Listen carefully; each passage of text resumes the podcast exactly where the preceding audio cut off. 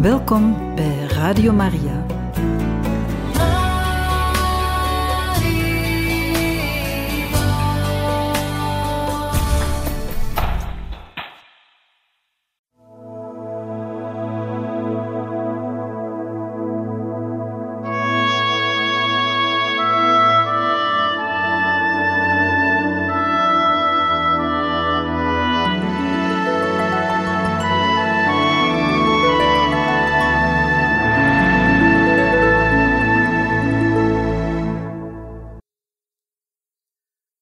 Moeder Teresa deed, zoals we reeds vermelden, voor sommige zware en delicate opdrachten in de sloppenwijken van Calcutta een beroep op mannelijke medewerkers.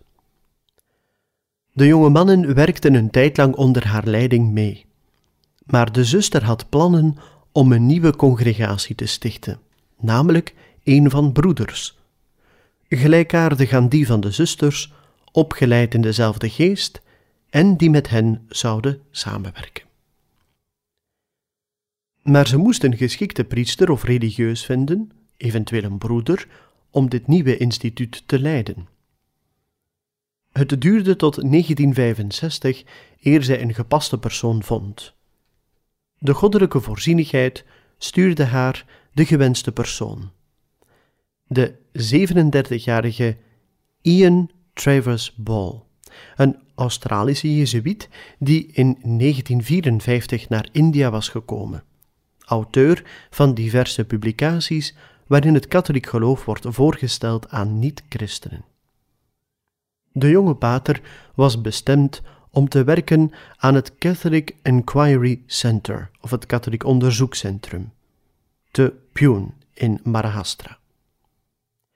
Hij behoorde tot de Australische tak van de Jezuïtenprovincie van Ranchi. Tijdens zijn opleiding deed hij zijn derde proefjaar aan het St. Stanislaus College in Sitagara bij Hazaribagh. Hij werd op 25 maart 1963 aldaar tot priester gewijd. Tijdens zijn derde proefjaar ging hij enkele weken meewerken met de zusters van Moeder Teresa meer bepaald in het kindertehuis te Calcutta, waar hij het groepje broeders leerde kennen. Hij besloot om zich bij die communiteit aan te sluiten. Teruggekeerd in zijn communiteit maakte hij zijn verlangen bekend aan Louis Schillebeeks, die daar onmiddellijk mee instemde, en ook de provinciaal te gaf zijn zegen. Ian Travers Ball stelde zich op 19 februari 1966 ter beschikking van het groepje broeders, daartoe aangemoedigd door zijn oversten en confraters. Het is niet op verzoek van moeder Teresa geweest dat hij aansluiting zocht bij die toen nog kleine kern van broeders. Het is volkomen zijn persoonlijke beslissing geweest. Hij had zich grondig voorbereid in voornoemd centrum om te werken aan de ontmoeting van het christendom en de niet-christelijke godsdiensten. Maar hij had ook steeds grote belangstelling getoond voor de armen. En steeds vroeg hij zich af wat hij voor hen zou kunnen doen. Hij deed een officiële aanvraag te Rome voor een tijdelijke exclaustratie en bekwam gauw de toelating. En dan kon hij zich definitief aansluiten bij de broeders van Moeder Teresa te Calcutta. In juni 1966 kon hij als Brother Andrew samen met de kleine groep broeders zijn geloften afleggen. Die geloften behelsden, zoals voor de zusters, de drie traditionele geloften, plus een bijzondere gelofte om te werken voor de armen.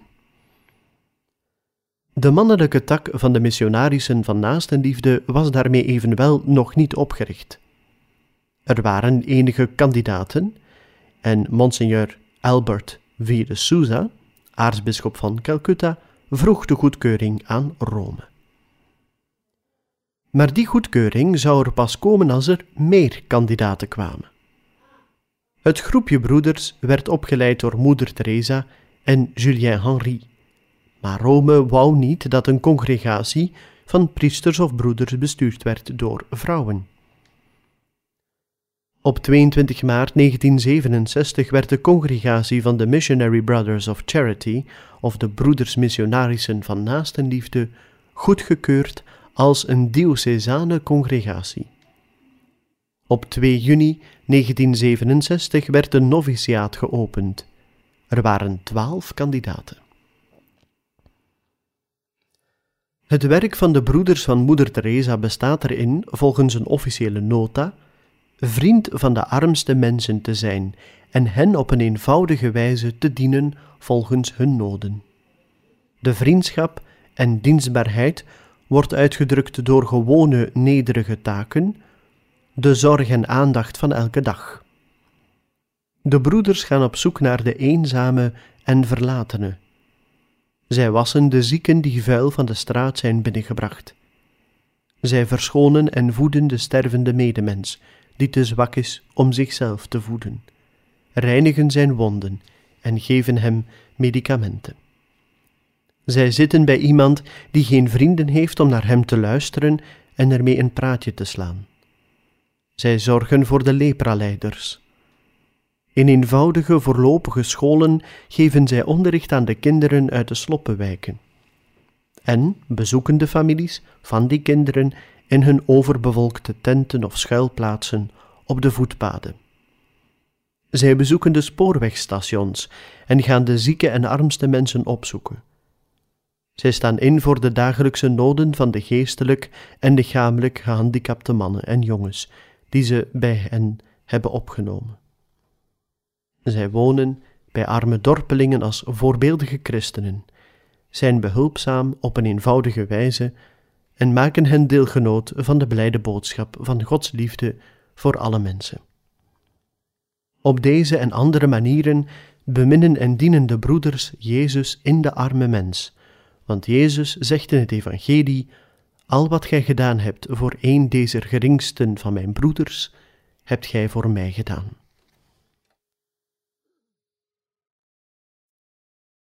Broeder Andrew en zijn medebroeders verkozen een doodgewone kledij, broek, hemd en sandalen, zoals de meeste armen van Calcutta, en met een eenvoudig kruisje op het hemd gespeld, het enige herkenningsteken dat ze tot een religieuze gemeenschap behoorden. De geestelijke band met de oorspronkelijke stichteres, Moeder Teresa, bleef verzekerd. Deze mannelijke tak van de missionarissen van naastenliefde kon een zelfstandig bestaan beginnen leiden. Broeder Andrew werd als hoofdverantwoordelijke binnen de congregatie de General Servant, dienaar van al de andere broeders genoemd. De leefregel die de broeders, na veel beraad en gebed, voor zichzelf kozen, is een wonderlijke combinatie van evangelische inspiratie, nuchtere zakelijkheid en zin voor gemeenschap. Hun werk was grotendeels van dezelfde aard als dat van de zusters. Ze gingen niet waar de zusters werkten, maar werkten wel met hen in het huis der stervenden te Calcutta, waar ze voor de mannen zorgden. Ze ontfermden zich over behoeftige zieken, weesjongens, verlaten en gehandicapte jongens en stonden in voor het Melaatsencentrum. Ze hadden hun mobiele kliniek voor de verzorging van Melaatsen, die uitreed naar verschillende centra waar veel Melaatsen waren. Ze trokken naar de sloppenwijken, waar zieken verzorgd werden en aan kinderen onderricht werd gegeven. Er waren ook programma's voor volwassen educatie. De broeders werkten ook samen met de syndicaten voor de ziekenzorg bij de werklozen en de TBC-patiënten. In een huis in de achterbuurten van Doemdoem konden jongens die opgenomen werden door de congregatie een beroep leren. Ook voor de broeders gold als speciale gelofte te werken onder de armsten der armen. In Calcutta openden zij vier centra, onder meer één bij de dokken, iets waarover de communistische vakbondslui geestdriftig waren. Ook de broeders namen geen vergoeding aan voor bewezen diensten en leefden van eigen handarbeid. Zij leefden zoals de zusters van Moeder Teresa, uiterst sober en zonder comfort. Zij ijverden voor de opvoeding van kinderen zonder mogelijkheid om naar school te gaan en liepen daarvoor de grote stations af om kinderen op te zoeken die geen ouders en geen thuis hadden. Zij wilden hen vooral zelfrespect en respect voor anderen bijbrengen. Ze namen sommige van die jongens bij hen thuis op, anderen kregen elders onderdak of werden in een kostschool geplaatst. In een bepaald centrum ontvingen zij dieven, arbeiders, communisten, zowel als rechtse volksmensen. Samen bestudeerde men er de traditionele godsdiensten van India, maar evengoed het marxisme. De broeders leidden een ziekenhuis voor patiënten die niet verzorgd werden, trokken er met een ziekenwagen op uit om zieken ter plaatse te verzorgen, vooral de meest hopeloze gevallen, en openden een huis voor weesjongens. De vierde gelofte benadrukt het specifieke doel van de congregatie der broeders, het werk voor de meest verlaten mensen, overal waar men ze kan vinden. In Calcutta zijn het de vele melaatsen, de daklozen, bedelaars, kinderen en thuisloze jongeren, de werklozen en allen die door oorlogen en natuurrampen ontworteld waren. Al die mensen waren het voorwerp van hun bijzondere zorg. Broeder Andrew was gauw de mening toegedaan dat de communiteit best van al het kindertehuis zou verlaten. Hij wou een onafhankelijke groep tot stand zien komen en was ervan overtuigd dat de broeders een eigen leiding nodig hadden en een eigen leefwijze.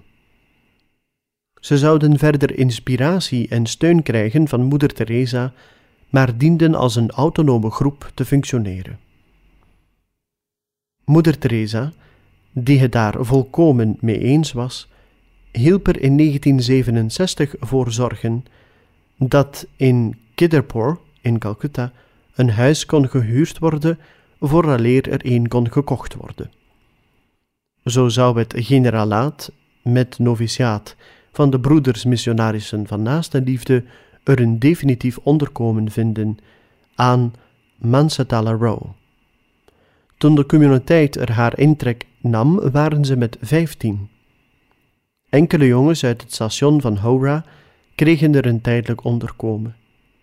Met de oudere jongens van het kindertehuis werden ze dan geleidelijk overgeplaatst naar andere huizen, opgericht in en om Calcutta.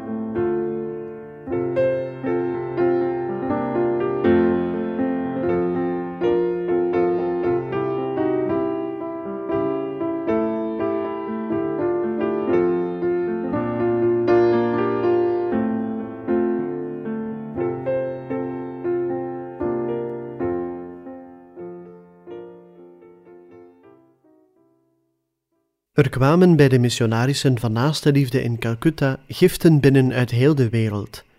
Niet alleen van overal in India, maar ook uit de Verenigde Staten van Amerika, Groot-Brittannië, Italië, Frankrijk, Duitsland, België, Canada, Denemarken, Australië, Nieuw-Zeeland, Ierland, Zwitserland en vele andere landen.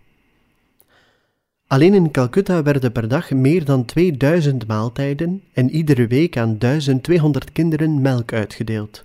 En elke week voorzag men meer dan 5000 gezinnen van voedsel. Heel het jaar door zorgde men voor de uitdeling van kleren. De congregatie van Moeder Teresa trachtte financieel tussen te komen in noodsituaties voor huishuur, schoolgeld, boeken, een huwelijk, medische verzorging, of begrafenis. Met zes openbare medische hulpposten of dispensaria konden de zusters de voorbije jaren 123.600 patiënten bijstaan. In het Huis der Stervenden, waar er in het begin felle tegenstand was geweest, kwam het grootste deel van de hulp nu uit Hindoeïstische hoek. Ook de Hindoes zelf waren getroffen door zo'n onbaatzuchtige liefde. In 1967 werden er 1713 stervenden binnengebracht. Door onmiddellijke hulp, gepast voedsel en bovenal een stralende naastenliefde konden er 860 patiënten gered worden. Er was plaats voor 100 bedden, maar met 160 noodlijdenden was het huis der stervenden meer dan volzet. Het kindertehuis verzorgde ook enkele gezonde kinderen, die vanaf enkele dagen tot enige maanden of jaren oud waren. Het waren meestal meisjes die vader of moeder verloren hadden. Soms kwam een ouder naar de zusters met een kind waarvoor ze zelf niet meer konden zorgen. Eenmaal groot geworden, werden die kinderen opnieuw aan de ouders overgelaten. Soms kwamen ook ongehuwde moeders met een ongewenst kind. In de loop van 1967 werden 400 kinderen opgenomen. Sedert 1955 had het tehuis al 2000 kleintjes verzorgd. Ze leden meestal aan ondervoeding of tuberculose. Er waren sponsorouders nodig voor de weeskinderen, die door de congregatie van Moeder Teresa werden opgenomen, vooral, vooral wanneer zij de leeftijd om naar school te gaan bereikt hadden. In Calcutta of elders werden de kinderen zonder schoolgeld door geen enkele school aangenomen. Er werd wel een zekere korting toegestaan. Daarom moest Moeder Teresa betalen voor al hun kinderen die op een katholieke kostschool, bestuurd door zusters, waren. Aangezien die kinderen reeds het ongeluk hadden geen ouders meer te hebben of in de steek te zijn gelaten, wilde moeder Theresa's zusters hen althans een goede opleiding geven. Zelf had de congregatie slechts scholen in de sloppenwijken, die niet door de regering van de deelstaat West-Bengalen erkend waren. De sponsorouders betaalden gewoonlijk voor één kind 25 à 30 roepies per maand. Eén roepie was toen ongeveer 1,5 euro. De zusters bleven in contact met de kinderen door hen regelmatig te bezoeken. Rapporten werden naar de sponsorouders gestuurd. De kinderen die konden schrijven stuurden alleen een briefje. De sponsorouders zelf schreven ook vaak, zodat de kinderen wisten dat er naast de leerkrachten en de zusters nog anderen waren die van hen hielden en voor hen baden. Wanneer voor een baby werd gesponsord, werd het geld op een bankrekening geplaatst, tot het kind de leeftijd had bereikt om naar school te gaan. Die minder begaafd waren om verder te studeren, konden een beroep leren. Meisjes konden bijvoorbeeld leren naaien. Het geld dat op die manier verdiend werd, kregen ze later bij hun huwelijk als bruidschat terug. Wat die sponsoring van kinderen betreft, waren er in 1967 op 223 kinderen reeds 130 ingeschreven als leerlingen van een gewone school. Sommigen werden naar een of andere bijzondere school voor geestelijk of lichamelijk gehandicapten gestuurd. Deze voogdij had echter niets te maken met adoptie, die door de Indische regering uitzonderlijk werd toegestaan. Men was er niet voor te vinden dat Indische kinderen naar het buitenland gingen. Op tientallen plaatsen in Calcutta waren de missionarissen van naaste liefde toen werkzaam. Ze waren ook actief in 17 Indiase steden met liefst 70 centra. Door de onophoudelijke uitbreiding veranderden de cijfers bijzonder vlug. Men telde 342 zusters en 40 broeders. Ze waren afkomstig uit verschillende delen van India en uit het buitenland. Er werd op 8 december 1967 een huis geopend in Colombo, de hoofdstad van Ceylon. In 1967 hielden de missionarissen van Naaste Liefde hun tweede generaal kapitel. De stemming leverde dezelfde uitslag op als zes jaar eerder, zodat Moeder Teresa de generale overste bleef, tot ieders voldoening. Debuni Gupta publiceerde een reportage over Moeder Teresa onder de titel A Nun in Calcutta Streets, een non in de straten van Calcutta, in het niet-katholieke Indische weekblad Enlied van 30 december 1967. Hier volgen enkele uittreksels. De Hindoes hadden slechts weinig ondernomen op organisatorisch vlak voor de armen, noodlijdenden en stervenden van India. Het Hindoeïsme is dan ook geen gestructureerde godsdienst. Maar, georganiseerd of niet, er is vaak helemaal geen godsdienst nodig om iemand ertoe te bewegen te gaan zorgen voor de miljoenen mensen over wie zich niemand zorgen maakt. De christenen hadden, afzonderlijk of in groep, enorm veel werk gedaan voor de armen. En onder hen diende de naam van Moeder Teresa en haar congregatie van missionarissen van naaste liefde in de voorste gelederen gesitueerd te worden. Moeder Teresa begon heel alleen met haar werk in de straten van Calcutta, waar ze diep werd getroffen door de noodlijdenden en stervenden in de onmetelijke achterbuurten. Zij was er toen van overtuigd dat de goede christelijke overtuiging van wij zouden iets moeten doen, diende vervangen te worden door ik moet iets doen. Een groot deel van haar werk was gewijd aan kinderen, al trachtte haar congregatie ook te zorgen voor geschikte omstandigheden voor de stervenden, aan wie zij niet het leven, maar dan toch de vreugde en liefde kon bezorgen in de laatste ogenblikken van hun leven.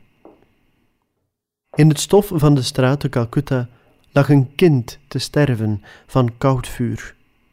Niemand bekommerde er zich om, uitgenomen de moeder van het kind, die hulpeloos en in lompen gehuld enkele meters verder lag.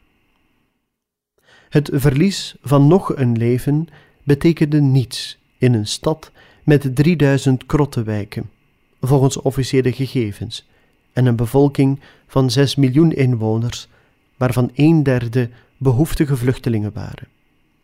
Dat was inderdaad Calcutta, waar de ellende zich zo opstapelde dat de klacht om een stervend kind erin verloren ging en verdween in de wanhoopskreet van miljoenen ellendelingen. Weinigen konden het opbrengen zich te bekommeren om wat Nehru de stad der nachtmerries noemde, en diegenen die er zich mee bezighielden, zoals de Calcutta Corporation, de gemeenteraad van de grootstad, werden ontmoedigd door gedurige problemen en gekweld door onophoudende tegenslagen. Het was niet verwonderlijk dat niet één, maar honderden kinderen er stierven. Weinigen konden het zich veroorloven om er wat aan te doen. Onder de weinigen die wel iets deden, bevond zich een vrouw, een non. Ze was enig in het feit dat ze alles helemaal alleen op touw zette, met een geloof dat bergen verzet. Ze wist het hart van India te raken. De Britse journalist Malcolm Muggeridge interviewde Moeder Teresa in het voorjaar van 1968 over haar werk onder de allerarmsten. Het interview was bestemd voor de BBC-televisie. Muggeridge was toen werkzaam als journalist voor de Britse krant The Statesman in Calcutta. Hij wou weten hoe een vrouw zonder helpers en geldmiddelen ermee begonnen was. Ze had nu 342 zusters en 60 broeders. Hem interesseerde vooral een antwoord te krijgen op de vraag waarom ze dergelijk werk verrichten. Moeder Teresa legde hem uit hoe zij poogden, haast letterlijk, Christus te ontmoeten in de armen, en dat zij dat best konden doen door te leven zoals de armen. Ze begonnen hun dagelijks werk met het misoffer. Soms vonden zij een te vondering gelegde baby aangetroffen aan een voordeur, gewikkeld in enkele kranten. Mannen en vrouwen, stervend op straat, werden naar het huis gebracht om te herstellen of te bezwijken. Zo, u redde ongeveer de helft en hielp de andere helft sterven? vroeg hij. Zij sterven schoon, verbeterde moeder Teresa hem vriendelijk. De journalist ondervroeg haar over niet-christenen die haar hielpen. Er werd gezegd dat de meeste Indische medewerkers Hindoes, moslims of Parsen waren en dit graag deden. Ze wasten vroegere onaanraakbaren en gaven die voedsel. En de andere helpers? Nu hielpen steeds meer kinderen, Indiase kinderen. In Denemarken stuurde een duizendtal scholen iedere week het nodige geld, gespaard door de kinderen, voor elk één blik gecondenseerde melk per week per kind. De onderwijzers die met dit werk begon in Denemarken spraken meer dan duizend scholen aan. Zo ontving menig kind in India dagelijks een groot glas melk. Engelse kinderen werd gevraagd geld te sturen, elk voor één snede brood, of liever de tweede, om de tarwe te kopen, die zo schaars was in India. Het interview dat Muggeridge met moeder Teresa had, werd geregeld door de Britse medewerkers, die toen met zo'n 2000 waren. Coworker of medewerker had voor moeder Teresa de volgende betekenis. Zoals haar zusters de medewerkers van Christus zijn in de krotwoningen, zo is, toen hun werk en hun congregatie uitbreiding namen, de idee gegroeid om naast de religieuze, de religieuzen de zogenaamde co-workers of medewerkers in te schakelen. De idee van medewerker houdt in dat deze mensen werkelijk met hen samenwerken, deelnemen in hun werk. Doch niet alleen in het werk, als werk. Zij worden uitgenodigd om deel te nemen in het geestelijk leven van de zusters. Zij bidden bijvoorbeeld ook zoals de religieuzen. Twee gebeden die de zusters dagelijks bidden na de communie worden ook elke dag door de coworkers gebeden. De medewerkers delen bovendien ook in hun leven van onthechting. Wat ze geven voor hun werk, geven ze niet van hun overtollige zaken uit hun overvloed. Ze geven wat ze zich bewust ontzeggen in een geest van onthechting. Till it hurts, tot het pijn doet, iets dat ze zullen moeten missen.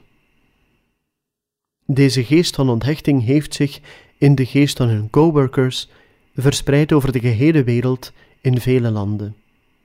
Overal waar moeder Teresa nu weer kwam, hoorde zij herhaaldelijk wat voor haar een troost was: dat eenmaal men zich bij de coworkers had aangesloten, men dichter bij God was gekomen door het werk dat men voor en met de missionarissen van naastenliefde deed. Zelfs in India kwamen de coworkers telkens wanneer zij iets gedaan hadden dat evenaf tegen hun gewoonten en natuur inging, naar moeder Teresa en haar medezusters toe om hen te bedanken, omdat zij de kans gekregen hadden iets moois te doen voor God. De medewerkers in India waren meestal Hindoes, moslims en Parsen, maar uiteraard ook katholieken en andere christenen. De congregatie van Moeder Teresa had het grootste aantal coworkers in Groot-Brittannië, meer dan 2000, en Duitsland. Maar de idee van medewerking had zich intussen uitgebreid tot Mexico, Venezuela, Frankrijk, Italië, Denemarken en andere landen, ook in Latijns-Amerika.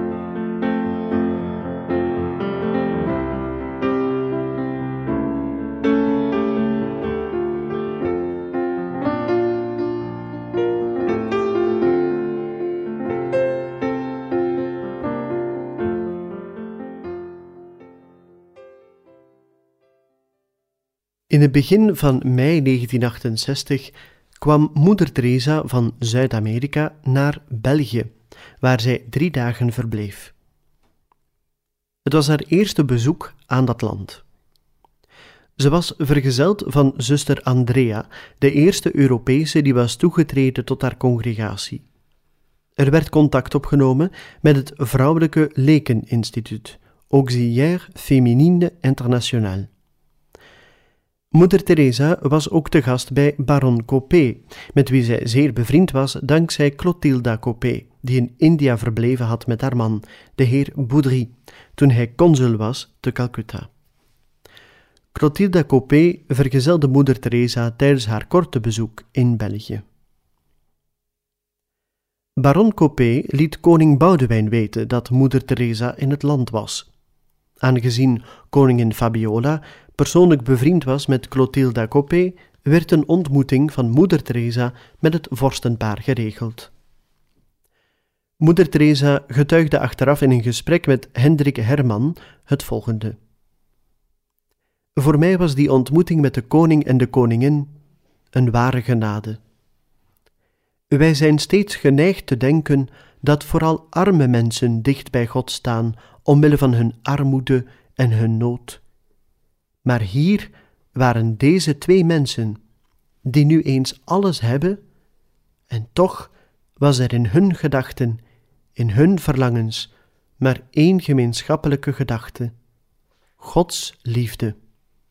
En hoe die liefde mee te delen aan allen die met hen in contact komen. Dat is de reden waarom deze ontmoeting voor mij een van de grootste gunsten geworden is die ik ooit in mijn leven ontving. Niet alleen gedurende mijn korte verblijf in België, maar tevens gedurende die zestien jaar dat ik dit werk doe. Een van de schone dingen daarin was dat zij in die liefde voor de mensen wilden delen, en zij dachten dat door in contact te komen met ons werk voor onze arme mensen, dat dat voor hen juist de uitdrukking was van hun liefde voor de mensen. Het is in de Sint-Janskliniek te Brussel dat koning Boudewijn en koningin Fabiola toen moeder Teresa hebben ontmoet. Moeder Teresa was naar België gekomen om een meer actieve inbreng te hebben van de coworkers. Ze kwam ook naar België in verband met pater Damiaan de Veuster. In India werd door een groep Melaatsen onder leiding van Dr. Jojo Disha, die zelf Melaats was en een vurig bewonderaar was van moeder Teresa en haar werk, een verzoek ingediend bij de paus om de heiligverklaring van pater Damiaan aanhangig te maken. Moeder Teresa was er persoonlijk van overtuigd dat het een mooi geschenk vanwege India zou zijn, indien in India een vredesdorp zou gesticht worden ter ere van de in België geboren pater Damiaan, een Melaatsendorp dat zijn naam zou dragen. Die stichting zou een mooie uitdrukking van dankbaarheid zijn jegens de Belgische missionarissen en hun geboorteland, aldus Moeder Teresa.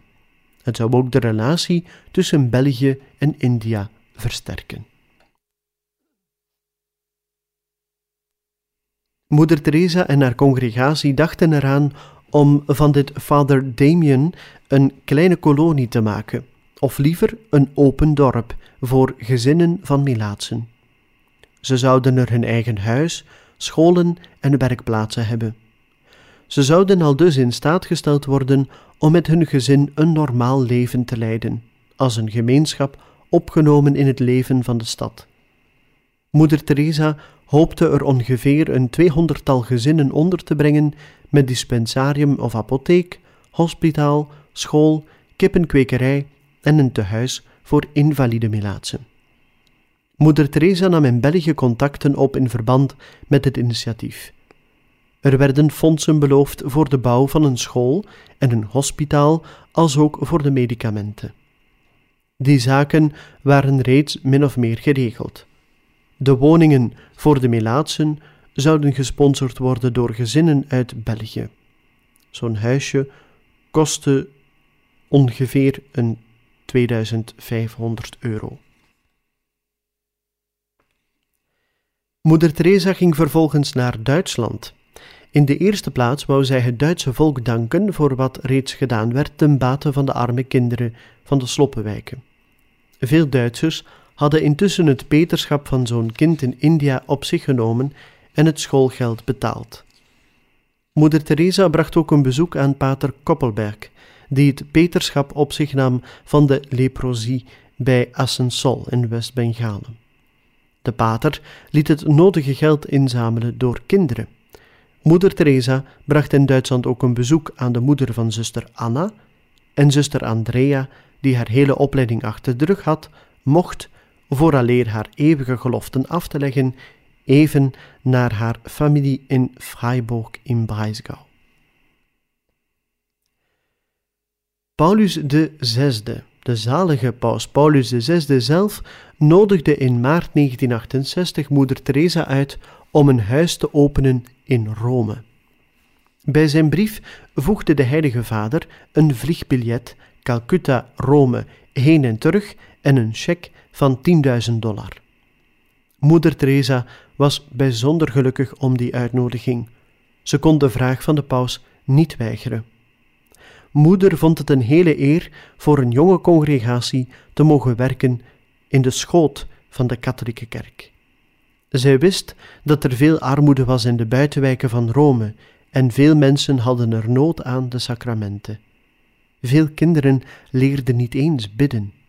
De propaganda van het atheïsme had een geweldige invloed op de mensen.